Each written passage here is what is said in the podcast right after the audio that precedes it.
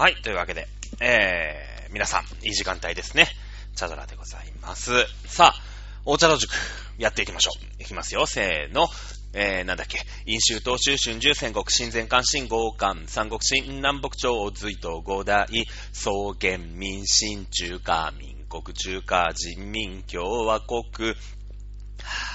金名微脱、陽明、春水湖、除名、公共、高徳、最面展示、公文天武、児童、文武、源米、芸書、商務、貢献、十人称と公認官務、平勢、佐賀、純な人名、門徳、清和、陽勢、高校、宇田大吾、須作、村上、霊勢、遠遊、火山、一条、三条、五一条、五須作、五霊勢、五三条、ということですね。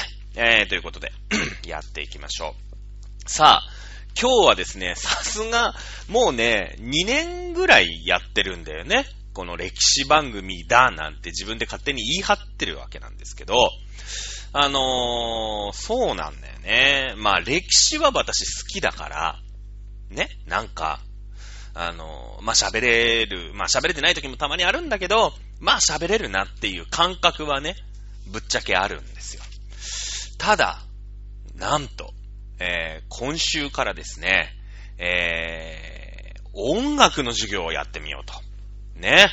音楽。これはね、どうだろうか。音楽ができるかなというところでですね、音楽の授業を今日やってみたいと思います。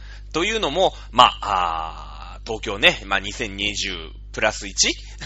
えー、まあ、パラリンピックまだ終わってませんけれども、東京オリンピック、まあ、無事にね、えー、終わりましたけれども、ね、えー、無事に終わったんですけれども、まあそこで散々パラね、聞きましたよね。やっぱりさ、国歌。ね。君がよ。聞いたじゃないですか。ね。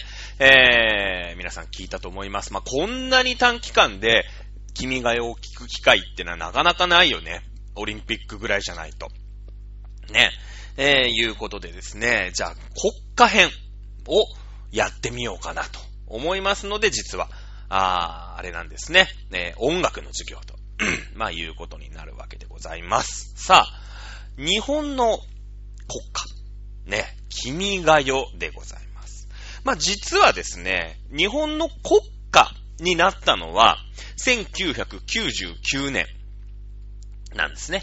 1999年。まあ、たかだか、日本の国歌、まあ、として、法整備をされていた。ね、法整備をされていた、あのは、平成11年ですからね。平成11年ですから、まあ、たかだかまだ30年ぐらいですよね。30年、20何年。1900ね、えー、99年だから2000年、そうだね。まだ20年ぐらいしか経ってないんですけれども、まあ、いわゆるね、慣例的に、ね、えー、国家として、えー、まあ、ずーっとね、歌い継がれている、この君が代。ということだよね。君が代。ねえ、えー、これ、世界一短い。そして、世界一古い国家というね、えー、歌なんですよ、実は。ねえまあ皆さんね、別に私が今ここで言わなくても、まあ、君が代の歌詞ぐらい言えるじゃないですか。暗唱できるじゃないですか。ね。君が代は、千代にや千代にさざれ石のお岩おとなりて苔の結までという歌なんですね。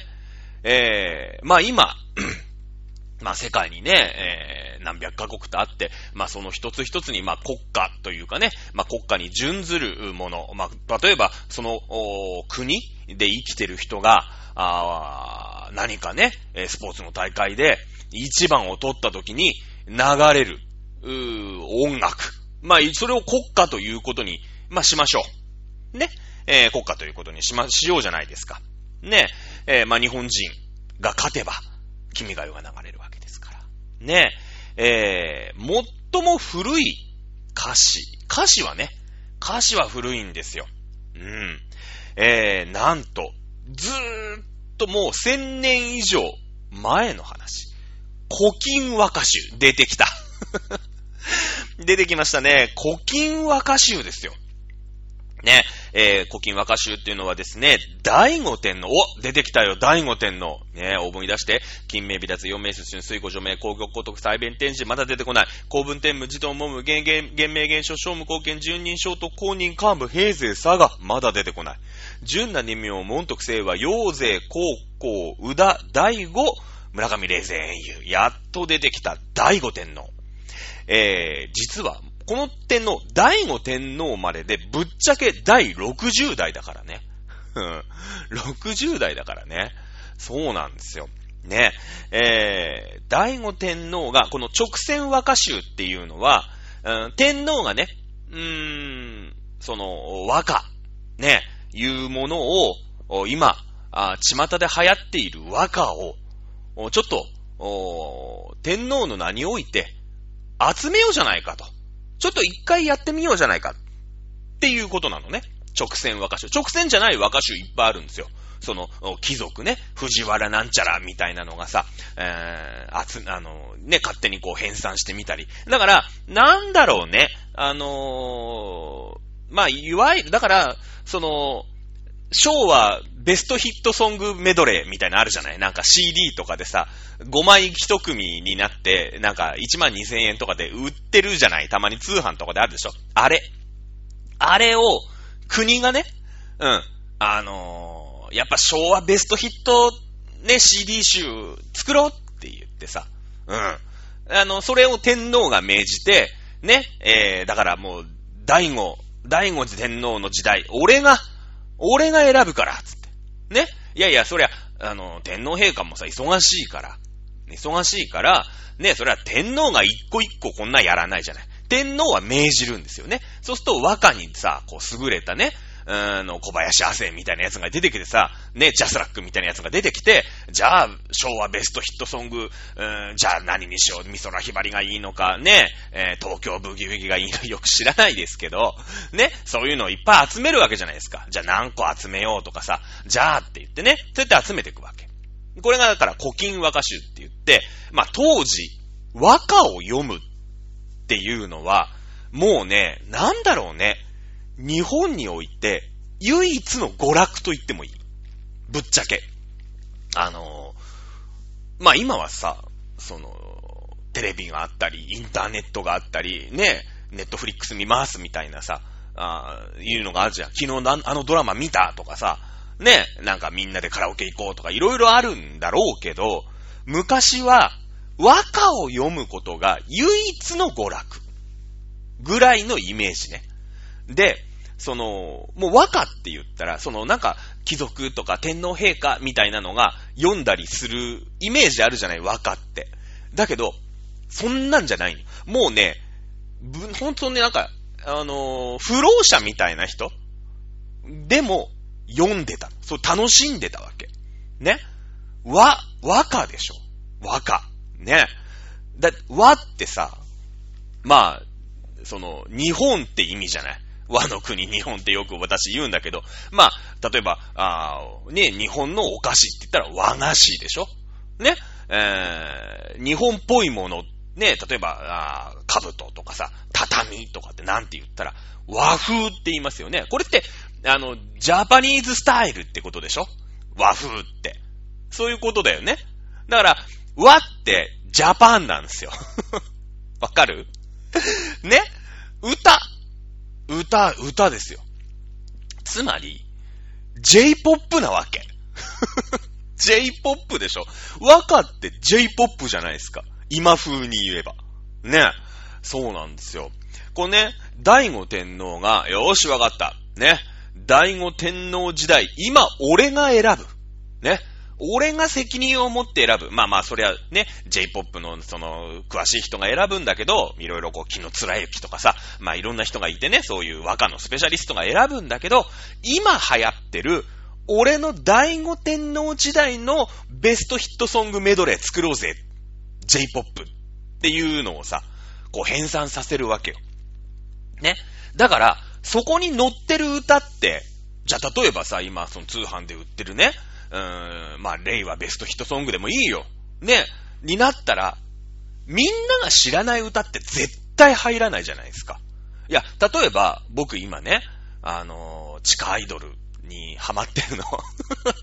地下アイドルオタクなの、実は。こんな歴史番組だなんてやってるけど、全然こう、地下アイドルとかでね、今ね、地下アイドルのオタクやってるの、もう、もう認知度で言ったらほんと日本で、うん、多分1000人も知らないぐらい、なんかね、ぐらいの子たちをね、一生懸命ライブとか行ってたりするわけよ。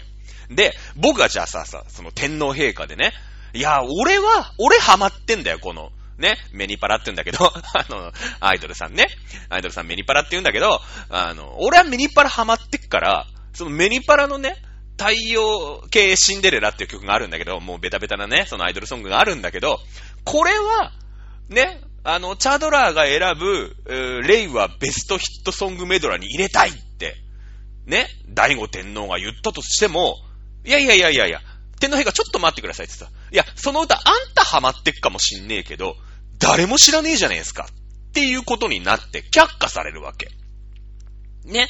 で、そのさ、第五天皇ね、えー、古今和歌集、作りましたってやってさ、みんなにお披露目するわけじゃん。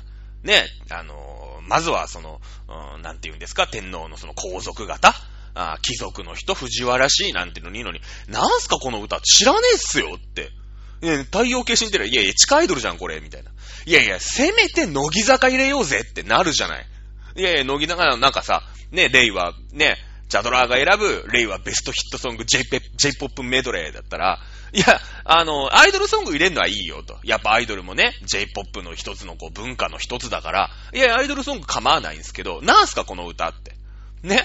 いやいや、サイレントマジョリティじゃないですか。みたいなことになるわけ。だから、その、そのぐらいのレベルで、みんなが知ってる歌。ああ、これ、これ入るんすねっていうのを一生懸命集める。もう、そのぐらい、ほんとね、あの、不老者から、一般の人から、皇族から、天皇陛下から、みんなこの楽しんでた J-POP ブームがあったわけ。その当時ね。和歌っていう J-POP をみんなが楽しんでたわけさ。ぶっちゃけ。ね。で、その古今和歌集っていうのに、読み人知らずっていうね。だから作詞不明。ね。この J-POP 誰でも知ってるんだけど、誰が作ったかわからない。ね。まあ和歌だから作曲ってのもちょっとまあ本当はあるんだけどね。その天皇陛下が読んだ歌に、その、歌はこの調子で読まなきゃいけないって決まってるんですよ。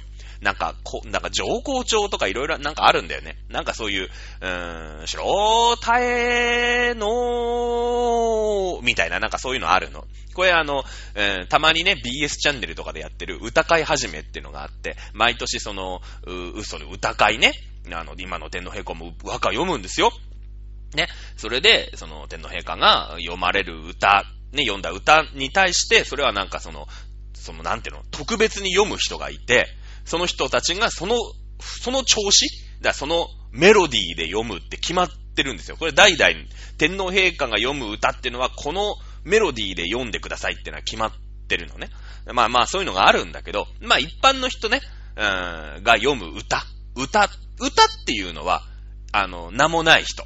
一般庶民が言うのが歌って言うんですよね。うん。で、えー、貴族が読むと、お歌って言うんだよね。お歌って言うんですよね。で、まあ、あのー、なんだっけ、えー、皇后様が読むと、うーん、見歌とかになるんだよね。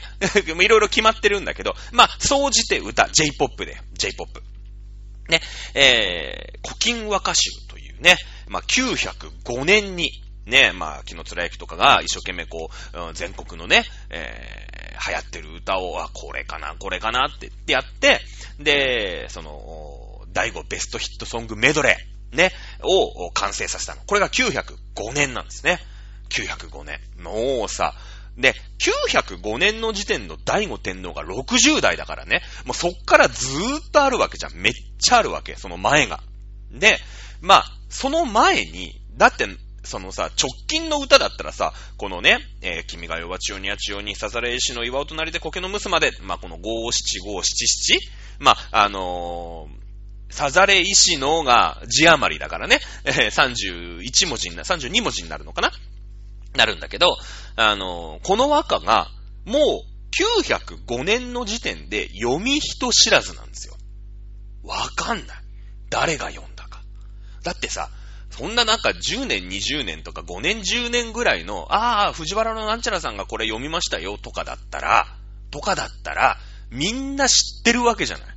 で、しかもそんな名のつくね、偉い人が読んで、こう、それを読み人知らずなんて言ったらもう不勉強だよね。木の貫之怒られちゃうわけよ。だから、もう木の貫之なんてのはもうさ、もう和歌、J-POP 界のドンみたいなもんだから、小林亜生みたいなもんだから、もう何でも知ってなきゃいけないわけ。でも、読み人知らずなんだよ。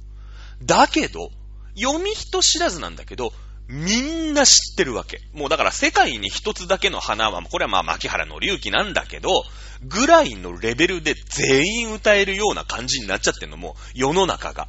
それはもう、ね、天皇陛下もご存知、ね、藤原氏もご存知、一般に住んでる人、大工とかさ、農民とかいるの、こいつらもで知ってるわけ。あ、ああ、あの、聞いたことあるけど、あ、君が代は吉よにやちよにさざれしの岩となってコケモスマですよねって。あ、あれいい歌ですよねって。みんな知ってんの。だけど、昔すぎちゃって、で、今みたいにさ、その CD があるわけじゃないし、インターネットでね、えー、こうやって、あのー、すぐさ、ウィキペディアとかさ、あそういうのがあるわけじゃないから、あれ誰読んだんすか？つって。いや、なんかじいちゃんが読んでて、それじいちゃんが歌ってて、あ、いいなと思ってこう、ね、あの、聞いてたんですよね、みたいな。例えばさ、その、竹取物語とかあるじゃない？みんな知ってるじゃないですか、竹取物語って。だけど、あれは、これ、あの、作者不明なんですね。作者不明。だけど全員知ってるじゃない？竹取物語のお話。ね、竹パッカーンって切ったらさ、かぐや姫出てくるみたいなね。で、なんか結婚先働いて月に帰っちゃったみたいなさ、そういう話に、まあ、なるんだけどさ。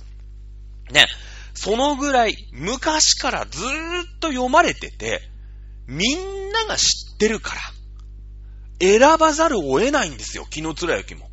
これ選ばなかったら、もうだからなんだろうね、あのー、まあ、平成ベストヒットソングメドレーに、あの、世界に一つだけの花入れなかったらさ、え？世界に一つだけの花入らないんすか？って思うじゃん、みんな。だって、その、平成だよね。平成だよね。ベストヒットソングメドレーの CD 買ってさ、聞いたらね、世界に一つだけの花入んないんだと。ラブマシーン入んないんすか？みたいなさ、ことになるじゃない。ね、昭和ベストヒットソングメドレー買ったら、そうね、泳げたい焼きくん入んないのみたいな。あんなに流行ってみんな知ってんのになんで入れないの？木の貫之怒られちゃうじゃないですか。だから、入れざるを得ないんです。そのぐらいみんなが知ってる歌。905年の時点でそのぐらい全員知ってる歌だよ。インターネットもない。ショートメールもない。ね。もうさ、じいちゃんから聞いた、母ちゃんから聞いた、なんか隣のそのなんか、名主みたいなね、あのー、庄屋さんが歌ってたとか、そんなレベルの話。今はさ、もうバズったらね、一発でなんかすぐ、なんかあるじゃない。みんな、みんな知ってる風になるじゃないですか。なんか TikTok とかでもいきなりバズったらもうみんな知ってますよ、みたいな。炎上したらみんな知ってますよ、みたいなね。話になるけど、昔なんかそういうのないでしょそういうのない、ないけど、国民がみんな知ってるぐらい、な、何年かけて広まったんだったってぐらい、できた、その、千代にや千代にのね、歌詞ができたのは、古いんですよ。ね。実は、その古今和歌集に乗った時には、実はね、えー、歌詞が違ってて、我が君は、千代にや千代にさざれ石の岩尾となりで苔の娘で、いう風に、えー、読まれていたそうです。で、えー、その後ね、藤原の金刀という人が、あ和漢漏英集。まあ、藤原氏として、えー、だから直線和歌集じゃないんだけどね。和漢漏英集として、まあ、あそうだね。まあ、貴族の立場で、いや、これはね、天皇陛下もまとめてるけど、いや、俺は俺なりにまとめてみたい。ね、言って藤原の金刀という人がまとめた和漢漏英集には、君が代は、千代にや千代にという風なあ文になっていると。ね。で、だからさ、その、じいちゃんから聞いてるから、じいちゃんから聞いてたりとか、母ちゃんから聞いてたりとかするから、どっかで、どっかでさ、その、伝言ゲームしてて、ちょっと変わっちゃうんだよね。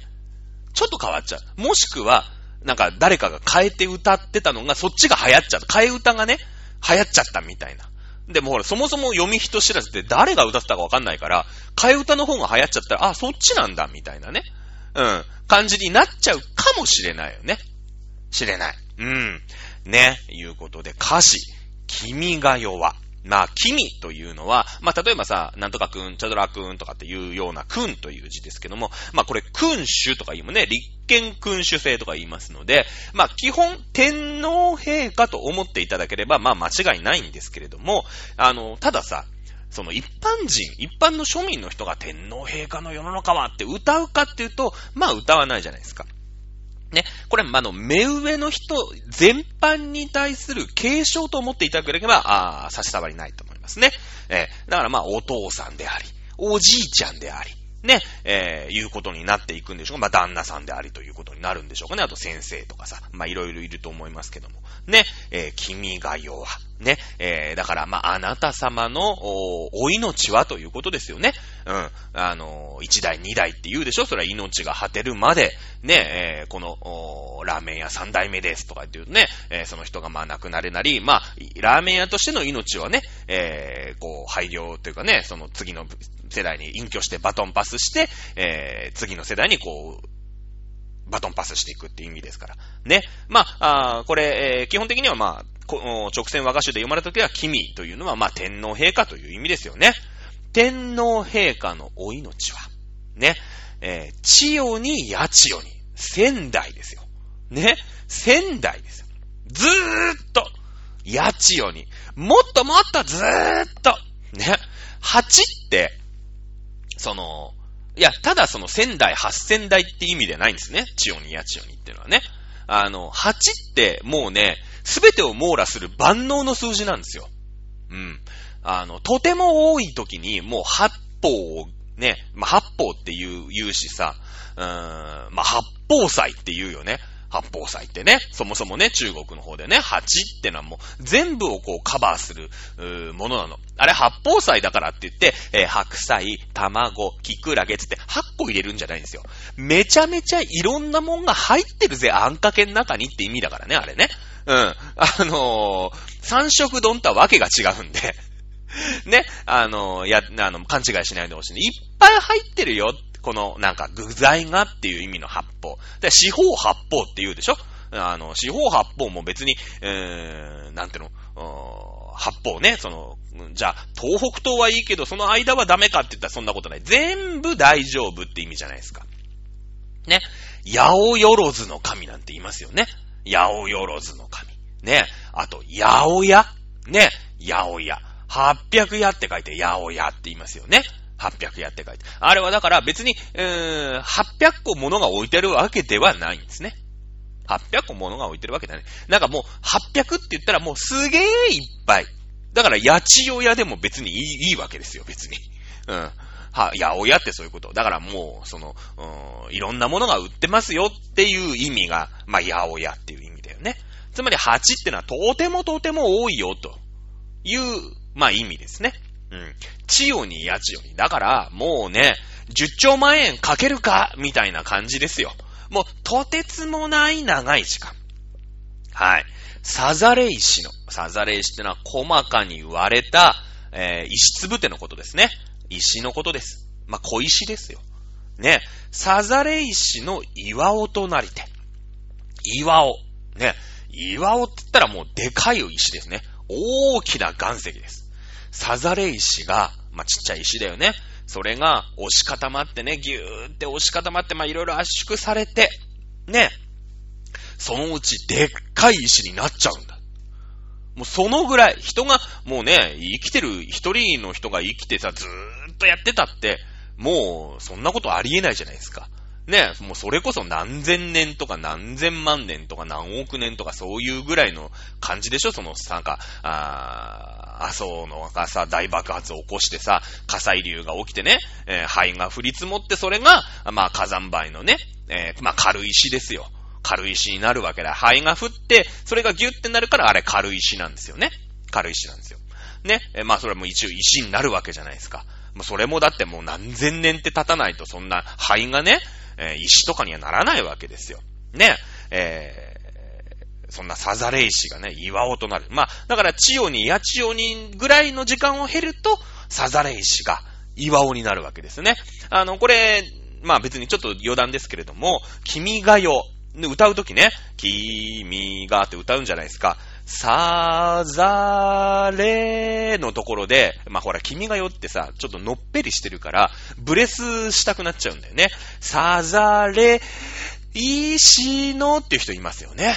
たまにいる。あの、緊張してて、例えばなんかアメリカンフットボールの大会とかで国歌斉唱ね、まあ今回ミーシャさんが歌いましたけれども、あの東京オリンピックではね、歌いましたけれども、まあミーシャさん大丈夫でしたけれどもね、えー、ここサザレと石の間にブレス入れる人がいますからね。これ、これ絶対ダメですよ。サザレ石ですから。ね。サザレ石のじゃないですかね。言うわけわかんなくなっちゃいますからね。うん。小石なのに、小石って言ってるみたいなもんですから、ね、小石って言ってダメでしょ？小石って言わなきゃいけませんからね。サザレ石のでね、あの、いい、こう、ワンフレーズですので、ここで絶対ブレス入れないでくださいね。皆さん歌うとき気をつけてください。ね。で、岩を隣で、大きな大きな岩石となるんですね。うん。千代に八千代にしてると。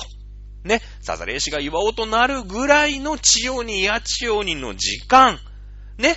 で、さらに、千代に八千代にの時間でサザレ石が岩尾になっただけでは飽き足らず、苔蒸さなきゃいけないですね。苔が。ね。あの、そこにびっしり苔がさ、生えて、ね、趣のある岩になるぐらいの時間、君が代はずーっと続いてねっていう。ただその一言だけ言ってるんです。言ってることはワンス、ワンセンテンスしかない。なんて言ったって31文字しかないわけですからね。天皇陛下が治めるこの世の中がずーっと続きますように。ねえ。まあ、あう歌なんですね。こういう歌なんですよ。世界で最も短い歌詞の32文字しかないわけですよ。こんな歌ない。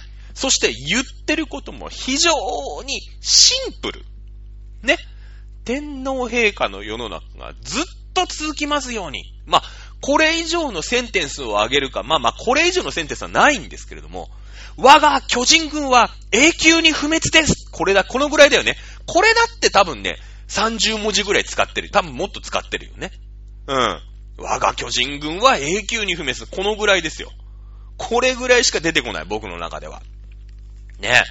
えー、いうことですよね。まあ、905年。まあ、905年っていうのが、どのぐらいの時代なのかね、ずっと世界史やってましたからね。日本史にぐっと書いていったときに、905年。うーん、なんかあんまりイメージないよね。なぜなら、平安時代なんだよね。平安時代っていうのは、別に住んでる人たちは、今平安時代だぜって生きてないんですよ。ね？生きてないですよ。ね、あの、今私たちは、令和。ね、今、令和の時代だぜって言って生きてるじゃないですか。ね、それは今、令和という言語があり、ね、えー、令和という時代だというふうに自分たちが分かってる上で生きてますけれども、平安時代の人は、自分たちが平安時代に生きてると思ってないですからね。後々、後々ですよ。その後、まあ、鎌倉時代が来ます。室町時代が来ます。江戸時代が来ますってことになって、あ、あの時代ってすげえ平和だったよね。すごい安らかな時代、いい時代だったよね。戦争もなかったし。ね。いうことで、あの時代は、うん、まあ、言うなら平安時代だよね。って言って、それが、ああみんなが平安時代、ああ、平安時代だよね。ね。だって、平安にさ、あなんていうの？政権が置かれたわけじゃないじゃないですか。例えば、奈良時代。奈良の飛鳥というところに都がありました。とかさ。でもその後、ね、平安京つってさ、ね、えー、京都に、まあ置かれるわけですよ。ね。まあ、平安京っていうさ、あ名前がまあ、後々つくんだよね。平安時代だから平安京ですよね、当然ね。いうことでさ、あのー、出てくるわけでしょなので、あの時代平安だったよねってことは、なんか、スペクタクルロマンスがあんまりないんだよね。実はない。だその、やっぱりさ、第一次世界大戦ヒトラーね、先週までやってましたけれども、やっぱさ、スペクタクルロマンスがあると、いろいろ覚えなきゃいけないじゃない。ひなわくすぶるバスチー言うからね。じゃあなんかフランス革命が起きましたとかさ、1914年にね、えー、サラエボ事件が起きて第一次世界大戦が始まってロシア革命だんだらかんだらってやってると、いろいろ覚えなきゃいけないじゃん。もうスペ、スペクタクルロマンスが多すぎるから。ね。だけど、平安時代ってあんまなんもないの。だからあんまり覚えることないんですよね。その代わり、その、やっぱ豊かで、ね、争い事のない。まあ言ったら、まあバブルっちゃバブルか。ね、時代だから、文化が花咲くんですよ。第一次世界大戦で儲けに儲けたアメリカも文化に花咲きましたよね。それまでのアメリカなんてひどいもんですよ。まあ、内戦に次ぐ内戦。とりあえずイギリスから独立戦争。これも戦争だよ。ね。独立し、なんとかね、イギリスが独立させねえぞって、いや、俺たちは独立するんだってね。な、だって、な、なんですか？免罪服なんか売ってさ、ね、プロテスト、まあ、あの、カトリックの人たちはね、免罪符なんつってなんかよくわかんないお守り買ったらね、極楽に、極楽？ね、天国に行けますみたいなこと、そんなのおかしいでしょ、と。ね。ちゃんと信じる者は救われるだったじゃないですか、キリスト教は、と。ね。俺たちはあんなカトリックなんて腐れ集団、金儲け集団の言うことなんか信じないよ。ね。プロテスタント。ね。新しい自由の地に行くんだって言って、えっちらおっちらアメリカ大陸に行って、ここが俺たちの土地って言ったら、いやいや違うから違う。違う口でね。あの、いや、そっちに住むのは構わないですけど、いやいや、君たちは、あの、イギリスの人だからね、って。ね。これイギリスが管理してるんで、あの、ダメダメ、そういう勝手なことやっちゃう。ね。言って、あの、独立認めなかったんだけど、いやいや、俺たちは独立するって言って、ドンパチ戦争して、勝ち取ったのがアメリカ独立戦争でしょ？ね。その後また揉めるんだ。今度南北で揉めんのね。南北戦争つってさ、一応独立はしたんだけど、このリンカーンの時代だよね。今度リンカーンの時代。ね。奴隷をどうするか問題だよ。奴隷。これも人権だ、人権。ね。やっぱ南の方っていうのは、あの、コーヒー農園とかさ、ね、いろんな農園をやっていくわけ。ね、基本的にアメリカっていうのは北が工業、南が農業っていう時代なんだよね、当時。うん。で、えー、なんでかっていうと、五大湖っていうのがあるでしょ？ね、えー、そこの、まあ、水運だよね。そこに水路があったわけよ。川もあるわけ、湖だから。そこを利用すれば、大きな船でさ、いろんなもん作ってどんどん運べる。五大湖はさ、大西洋に繋がってるから、そっからヨーロッパにどんどん物が運べる。ね。だから工業地帯。南はそれがないんですよ。まあ、ミシシッピ川とかあるけどもね。うん。ないから、大規模農園をやって、そこに黒人の奴隷を働かした。ね。でもさ、やっぱり、ね、それこそひなわくすぶるバスチーユだなんだかんだって言ってね、人権。ね。えすごいね。ここさ、ずーっと世界史やってたじゃない？私、あの、世界史の話をしてても絶対日本、日本史に行く、こう、トークの癖があると思ってるんだけど、あんだけさ、半年ぐらい世界史ずっとやったじゃない？ね。だから、日本史の話なんだよ、今。古今和歌集の話してんだけど、いつの間にかアメリカ南北戦争の話してるね。すごいね。まあまあまあ。アメリカもさ、その奴隷の扱い方で、いや、奴隷なんてダメだよ。ね。北の人たちは言うわけですよ。だけど、南は南で、その黒人たちの奴隷がいなかったら、その、暮らし立ち行かないんですよ。やっぱ貧乏だから。ね。で、なんで奴隷使うかって言ったら、まあもちろん人手が足りない。いや、それ白人はいるよ。白人はいるけど、白人に真っ当な給料なんか払ってたら、コーヒー農園立ち行かないんですよ。今の中国と一緒。ね新疆ウイグルまあいろいろあるよね。その中国のさ、共産党がね、どうやってまあ人民をね、全員貧乏にして、ピンハネしてるって話しましたよね。共産党ってそういうとこだから。うん。ね、人権ないですから。でも、まあまあ当時ね、その黒人、まあ奴隷がいい悪いって、それは今はさ、ダメよ。だけど昔はそれ当たり前の時代だから。ね、奴隷がいなかったら生活立ち行かないんですよ。ね、立ち行かない。だから奴隷ありにしてくださいよ。いやいや、ダメだよ。人権の時代なんだよ。奴隷なんておかしいよって言って、アメリカがパッカーンって二つに割れたんです。南北で割れて、戦争した。戦争した。ね。で、えー、まあ、北が勝ってさ、まあ、今のアメリカ合衆国っていうことに、ま、なっていくわけなんだけども、ね。えー、っ と、はい。えー、南北戦争の話しちゃった。あの、第一次世界大戦で儲けに儲けたらさ、その、ね、なんていうの、その、争い、やっぱりさ、豊かじゃないから戦争するわけじゃない。やっぱり。その奴隷はやっぱりなんか、ね、俺たちもなんか、なんか居心地の悪いことやってるなって思ってるけど、貧乏だから、食ってくのにいっぱいいっぱいだから、もっと貧乏な奴に働かせて、なんとか自分たちがお金をもらいたい。ね。いうことじゃないですか。ね。だけど、第一次世界大戦でヨーロッパ中が戦争して、もういろんな物資の発注がアメリカ一極集中ですよ。ね、アメリカに発注が来ない。もうドイツにだろうが、ロシアにだろうが、フランス、イギリス、いろんなとこにいろんなものを売りつけて、アメリカガッポガッポ儲かってるわけよ。ね？やっぱりさ、お腹が減らなくなると、文化が栄えるんですよ。ぶっちゃけ。ね？やっぱね、お腹が空いてるとこにろくな文化ない。ろくな文化ないんですよ。これ別にヘイトしてるわけじゃなくて、いや、文化ってそういうもんだから。うん。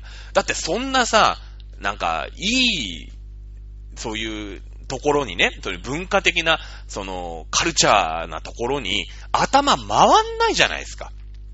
お腹減ってたら。ね。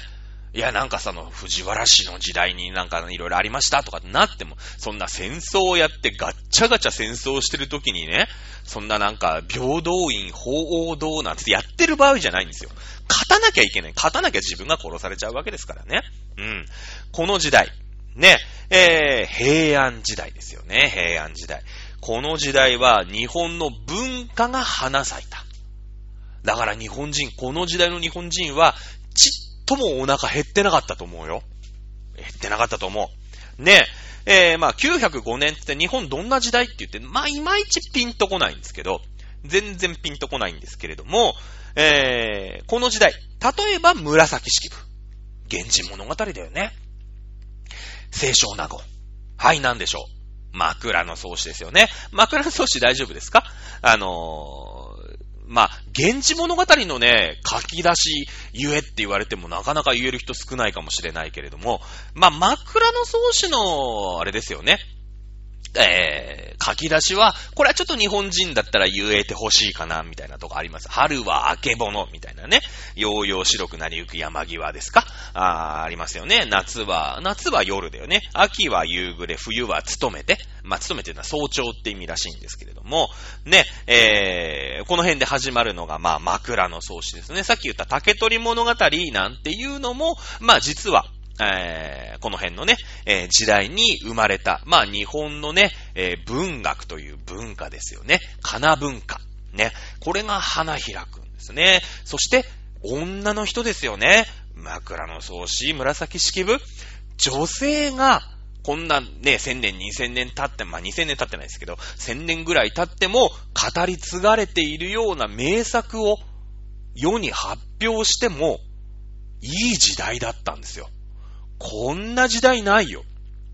こんな時代ないですよ。本当にもう近代になるまで歴史から女子、その、文学的な意味とかね、カルチャーのね、漢字の女子ね、その、ぶばったところでちょいちょい女子出てくるよ。例えば、淀君だったりね。それも、淀君ってのは、あ秀頼さん。ね、えー、と、太閤秀吉の、まあ、息子の、まあ、母ちゃんなわけだよね。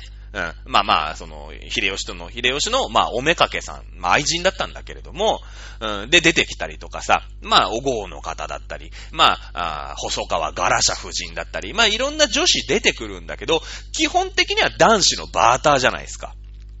ね。女子虐げられるんですよ、その時代って。なんか。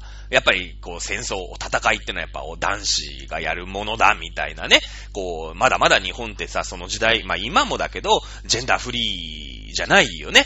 ジェンダーフリーじゃないんですよ。その時代の女子ってのはそのぐらいの、その、ね、えー、今からは織田と手を結ばなくちゃいけないって言ってね、えー、その、機長さんね、濃姫。ね、えー、まあ、虫の娘ですけれども、織田信長と結婚しろ人権なんかないんです。この時代の女子人権なんかない。ずーっとないんです。だけども、平安時代の女子めちゃくちゃ人権あるでしょ、だって。ね。もうさ、だって、これを執筆するね、源氏物語を執筆する、枕草子を執筆する、そしてそれを世に自分の名前、女子の名前全面に出して出して、大ベストセラーになるんだよ。吉本バナナより、まあ、古いね、俺もね。吉本バナナよりもうみんな知ってるじゃないですか。千年経ったって知ってるんでしょ。こんな作家いない。この時代はだから、めちゃめ、誰しもがお腹いっぱい食べてる時代。あ、何？あの、なんか生意気だとかね、女子がなんかそんなのやるのはなんどうかと思うみたいなことなのあの、何これ？書いたの？つって読んでみたいな。面白いじゃん、これ何これ？なんか、ラブ、ラブ小説なのみたいな。なんていうの？ね、恋愛小説みたいな。あ、書いたんだ、これ。なんていうのこれ？源氏物語。へー、つって、あ、あ女子の目線から見るとこういうことなんすね。なんて、末摘むの花、ほんとぶっ細工だよね。なんつってさ、みんなゲラゲラ読んでたんだよね。本当に。もう、花と夢コミックスみたいなもんですよ。もう、全員読んでる。日本人全員読んでる花と夢コミックスだよね。紫式文ね。源氏物語。そういうことでしょ？ね。そういう時代。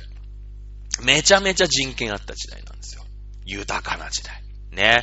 えー、まあ、そんな時代にできた。まあ、そんな時代にできた古今和歌集の時代に、もうすでに読み人知らずだったということなんですよね。そういうことなんですよ。まあ、これが曲になったのは実はね、明治に入ってからになります。まあ、ずっとその和歌、まあ J-POP って言っても、基本的には作曲者なし、作詞だけで楽しむ J-POP の時代がずーっと続いててね、明治になりました。さあ、明治になると何があるかっていうと、外国と絡まなくちゃいけなくなっちゃうんですよ。外交儀礼っていうのが出てくるんだよ。外交儀礼っていうのが出てくる。やっぱりさ、あまあその、最初はね、えー、アメリカのさ、そのペリーさんが来た時は、まだ軍艦で攻めてきて、脅しに来てますから、ね、そんなのなんか儀礼も減ったくれもない、ただの大砲の打ち合いで負けたんだけどもね、まあそれでなんだかんだ言ってさ、その日米なんか和親条約とかさ、あ開国をするわけですよ。そうすると、まあ外国の人たちが日本に来るわけだよね。まあその外国の人たちがさ、来る分には構わないんだけど、そういう国家の代表の人が来るわけだよ。ね。なんとか皇太子みたいのが来ることがあるわけじゃないですか。ね。えー、そうなってくると、ちゃんとお迎えをしなくちゃいけないよね。うん。やっぱりその外交っていうものが日本で始まっていくわけです。で、当時、今はね、その羽田空港にビューンってついてさ、なんかタラップをね、なんかほらよく、うーん、オバマさんもそうだしさ、トランプさんもそうだしさ、ね、えー、みんなこう、降りてくるじゃん。バイデンさんもそっか。ね、降りてくるときにさ、まあ、なんか夫人とね、手繋いで降りてくるみたいな話なんだけど、で、その時にみんなお迎えするでしょ？お迎えするでしょ？当時は飛行機ないから、船なんですよ。船。ね。で、その外国のその要人が乗った船っていうのをお迎えするときに、その国の国歌を演奏して、ね、お迎えするのが、あ礼儀だと。いう風にされてました。まあ今これ、今でもそうなんだけどね。あの、羽田空港に着いた時はそうなってるんですけれども、あのー、まあほら、飛行場だからさ、そういうわけにいかないからね、えー、はしょってたりするのかもしれないけれども、当時は港だから、ゆっくりこう、船がぼーって入ってくるわけだよね。ね、その時に、えー、国歌を演奏する。ね、例えば、あアメリカのね、えー、人たちが来るときには、まあ、正常期ですよね。正常期。ね。えー、はんははんはんはんはんみたいなね。まあ、アメリカの国家についても、また来週やろうかなと思ってますけれども、今日はもう、決めがよがっつりだからね。ね、なってくる。じゃあ、その、今度イギリスのね、えー、人たちが来る、ね、ゴッドセーブザクイーンっていうさ、あ曲なんですよ。イギリスの国歌っていうのはね。あのなんだっけ、ラーラーラー、セーブザクイーンみたいななんかそういう、なんかそういう歌なの。すごい、そういうなんか物々しい歌なんだけれども、えー、あ、イギリスの国歌って、数十年ごとに歌詞が変わるって知ってました？大丈夫ですか？その、ゴッドセーブザクイーン。まあ、あ主よ、我が、あ主主よ、女王、女王を救いたまえかな？まあ、日本語に無理やり訳すとすると。だけど、まあ、今は、イギリスは女王ですよね。エリザベス女王が治めてますから、ゴッドセーブズクイーンでいいんですけれども、あの、次の、国王、まあ、女王というかね、今、チャールズ皇太子ですじゃないですか。だから、次はね、王様が出るんですよ。イギリスは国王が治めるんですね。女王陛下が治めるわけじゃないんですよ。そうすると、God Save the Queen だと、おかしな話になっちゃうじゃないですか。ね。なので、God Save the King に変わるんですね。なので、イギリスはですね、国家が数十年に一回、あの、A パターン、B パターンで、あ、えっ、ー、と、クイーンなんですね。あ、じゃあクイーンでいきます。ね。あ、あ、キングになったんです。じゃあ、ごセーブ、セーブザキングにしましょう。ね。言って、その時臨機応変に変えるんですよ。ね。もうあの、エリザベス女王もご高齢ですから、もしかしたら私たちが、ね、えー、今は God Save the Queen という歌詞ですけども、God Save the King という風な歌詞を私たちが未来のね、まあ、例えばオリンピックなんかでイギリスの選手が優勝した時に聞くことに、まあ、あの、メロディーは変わんないんだけどね、歌詞を変えたりするかもしれないですよね。まあ、そんなのも、ちょっとちょいちょい挟みつつ。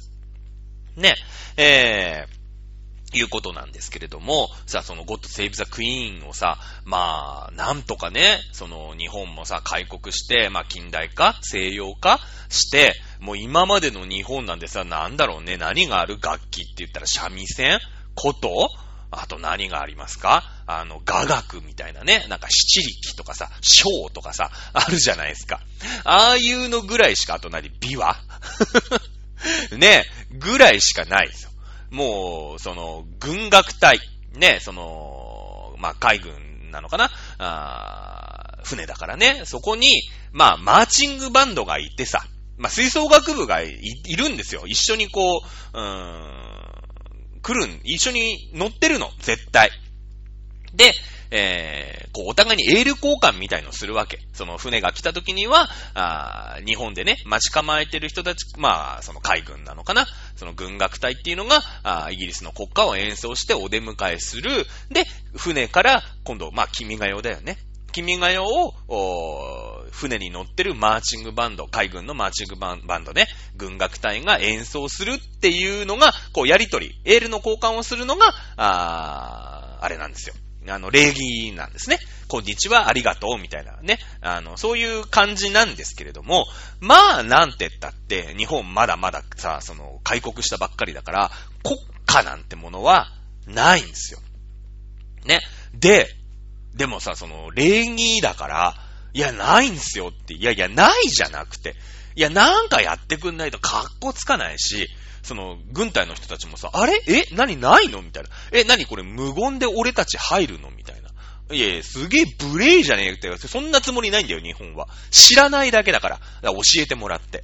ね？頑張ってさ、じゃあそれも日本もさ、そのフェントンってやつが来てね、フェントンさんってのが、浜松のね、えー、海上自衛隊っていうんですかね、その軍、軍隊のとこに入りまして、まあなんで浜松かっていうとそこにヤマハ楽器があったからなんだけど、ね、えー、フェントンさんが来てさ、まあ軍楽隊を作るわけ、一応。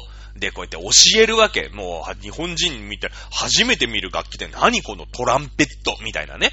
トランペット、クラリネットでもしょうがないからさ、軍隊だからもうやんなくちゃいけないでしょもう絶対だから。ね、やんなくちゃいけない。一生懸命覚えてさ、なんか演奏しなくちゃいけない。じゃあ、こ、その演奏する方はさ、だって、ねえ、まあ1年2年ぐらい必死でトレーニングすりゃ、まあ、まあできるようになるじゃないだって中学生だって、私だって中学1年生の時に吹奏楽部何にも知らないでね、吹奏楽部のことなんて。あのー、入部して、まあでも半年も練習すれば、まあそれなりになんかキラキラ星とかさ、ねえ、ー、なんかラッパーの、な、ほら、パズーのね、気象ラッパとかは吹けるようになったからね。うん。まあまあ、そっちの方はいい。ね、まあ吹くやつはまあ半年ぐらい練習すりゃまあなんとかなるよと。ね。えー、だけどじゃあ物は何演奏すりゃいいんすかみたいな。ね。あの、いやいや、その練習した方の、ゴッドセーブズクイーンの方は、いいよ、譜面さえ私はさ、まあ中学校レベルのね、拙い演奏かもしんないけど、まあ言うて、ね、片田舎の島国日本だと、まあよう頑張ったっていう感じですよ。ね。まあ、なんか、そんな感じじゃない 別に、そんな上手くもないし、きっとね、最初の演奏なんか大して上手くもないじゃないですか。ね。えー、だけど、まあできたと。じゃあ、俺たちは船の上から何を演奏したらいいんすかって。ねいうことになるんですよ。なんもないから。なんもないんですよ。で、じゃあこのフェントンさんっていう人が、えー、じゃあ作りますって。うん。いう感じで、まあ、作ったんだけど、もうね、なんか、いや、ほら、イギリス人じゃん。だから、その、日本の文化とかさ、そういうバックボーンとか、その、古今和歌集なんつったって、はぁみたいな感じなの。一応なんかその、君が代は治療にや治療にさざらいしの、みたいな感じで、えー、わかるんだけど、いや、いいよ。こういう意味なんですってわかるんだけど、そのさ、古今和歌集の心までは、フェントンさんわかんないよね。フェントさんわかんないじゃないですか。で、その、作曲したんだけど、あまりにも、日本っぽくないの。もうイギリス人でしょ。そのゴリゴリのさ、その、賛美歌だよね。ね、あの、みたいな、なんか、いう曲ができて、で、これは、どうなのって、みんな思っちゃって。で、まあ、その後ね、フェントンさん、あの、その、なんていうの、軍楽隊のさ、その、顧問 吹奏楽部の顧問みたいなのを、まあ、首になっちゃうんですよ。なんでかっていうと、イギリスとね、あの、日本が、まあ、仲悪くなるんだよね。ちょっと仲悪くなる。その、その後日英同盟とか、その、ずっと後ね、日英同盟とか組んで仲良くちょっとなるんだけど、その後ね、ちょっとイギリスと日本って仲悪くなる。その、西郷隆盛のさ、その、生還論じゃないけれども、一回ほら西郷隆盛も抜けたりとかしてさ、西南戦争とか起こしてるじゃないですか。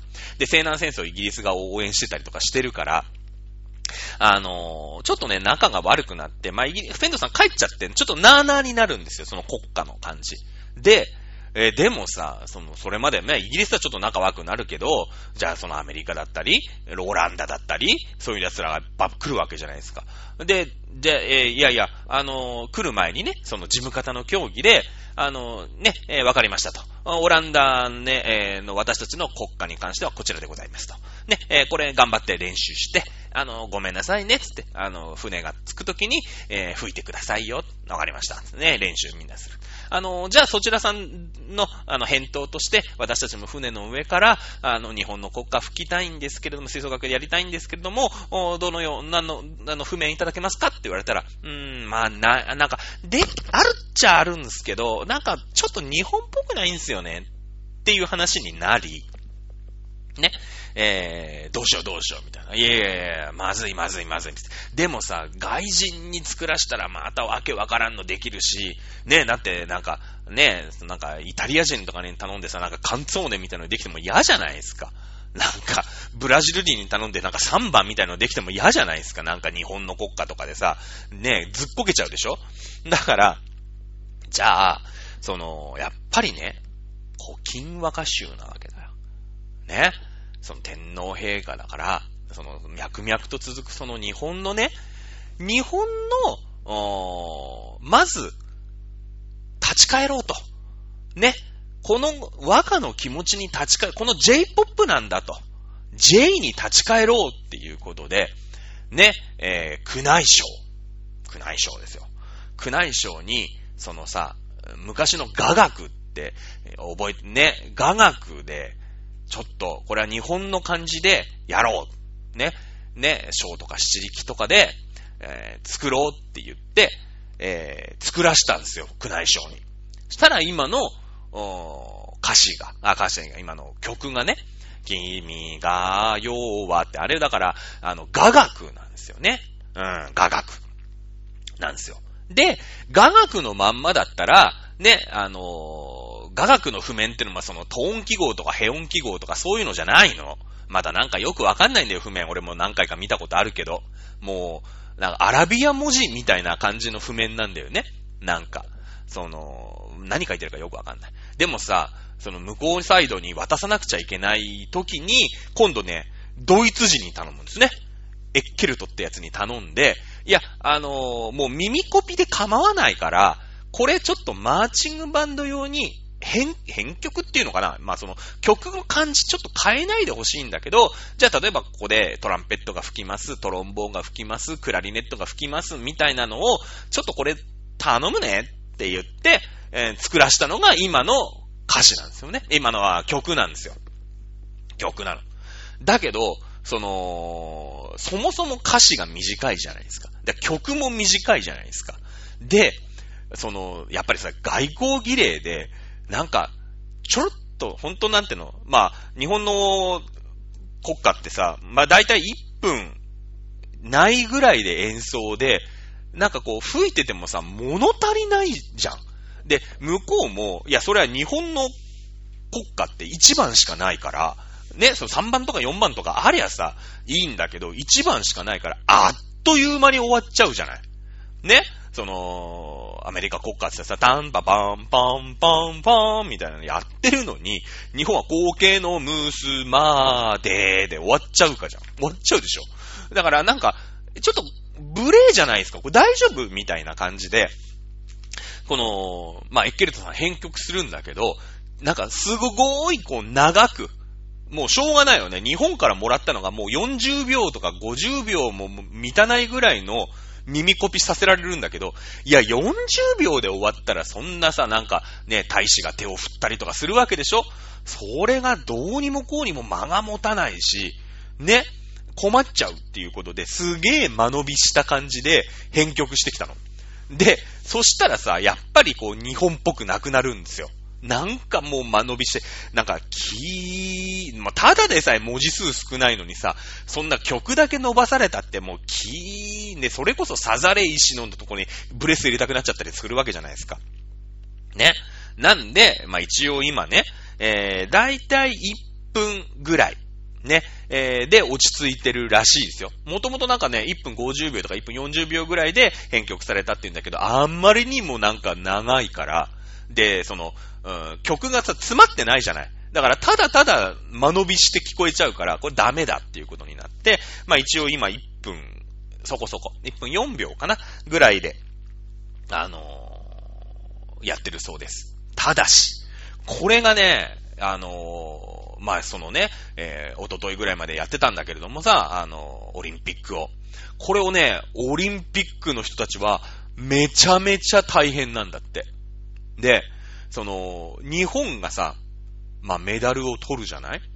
そうすると、あ、日本選手ね、例えば柔道で、あ金メダル取りましたね、ね、って言ってさ、こう、国旗を今度さ、あ慶応大に慶応するんだけど、その、国歌が流れてる間に、こう、一生懸命、国旗がてっぺんまで登るように、えー、やる、ね、こう、引いていくわけよ。国旗が上に上がる。で、その、まあ上に上がって、まあジャーンで終わるみたいな。だけど、日本の国国家がもう短すぎるから、いつもの感じで上げてると、上がりきんないうちに国家終わっちゃうんだって。だからもうそのオリンピックだけじゃなくて、日本が一番になった時は、いいかいいか、早めに上げろ、早めに上げろっていうのはこれ全員言われてるんだって。なんか。その、普通はさ、大体ね、あの、言ってもその、一番上についてずずっと待ってる時間がある分にはいいじゃない。アメリカの国家なんか長いから、フランスとかも長いから、その、まあ、一番の途中ぐらいで上がりきって、あとは上でね、ずーっとこう、その国家が終わるまでたなびいてるんだったらいいんだけど、日本ってさ、1分何秒で終わっちゃうから、その、ね、後継のムースマーデーのところで、まだ上がりきってなかったら、こんな恥ずかしい話ないじゃない？国旗の、国旗の、その上げる担当の人によって。ね？あのー、まあ、体育館とかだとデジタルでね、こうやって、その秒数で上げるようにしたりするらしいんだけれども、あのー、まあ、オリンピックとかだとあれ人が上げてたりしてるんだよね。ちゃんと人が上げてるんですよ。その、うん、一生懸命。で、絶対に言われるんだね。各国のその JOC みたいな人がいるわけじゃない。IOC だかなんだか JOC だか知らないけど。いいか、つって。日本はマジ1分で終わっかんな、つって。お前らもたもた上げてね、そのやっぱりさ、こう、威風堂々と上げたいじゃない、国旗だから。ね。だけど、のんたらやってると、日本の国家終わっかんねってみんなに言われてるんだって。ねえ。いう感じなんだって。ね君がよ。ねえまあいろいろね、あ国旗国家問題までいけなかったね。1時間経っちゃった。じゃあ来週またね、君が代編2やろうかな。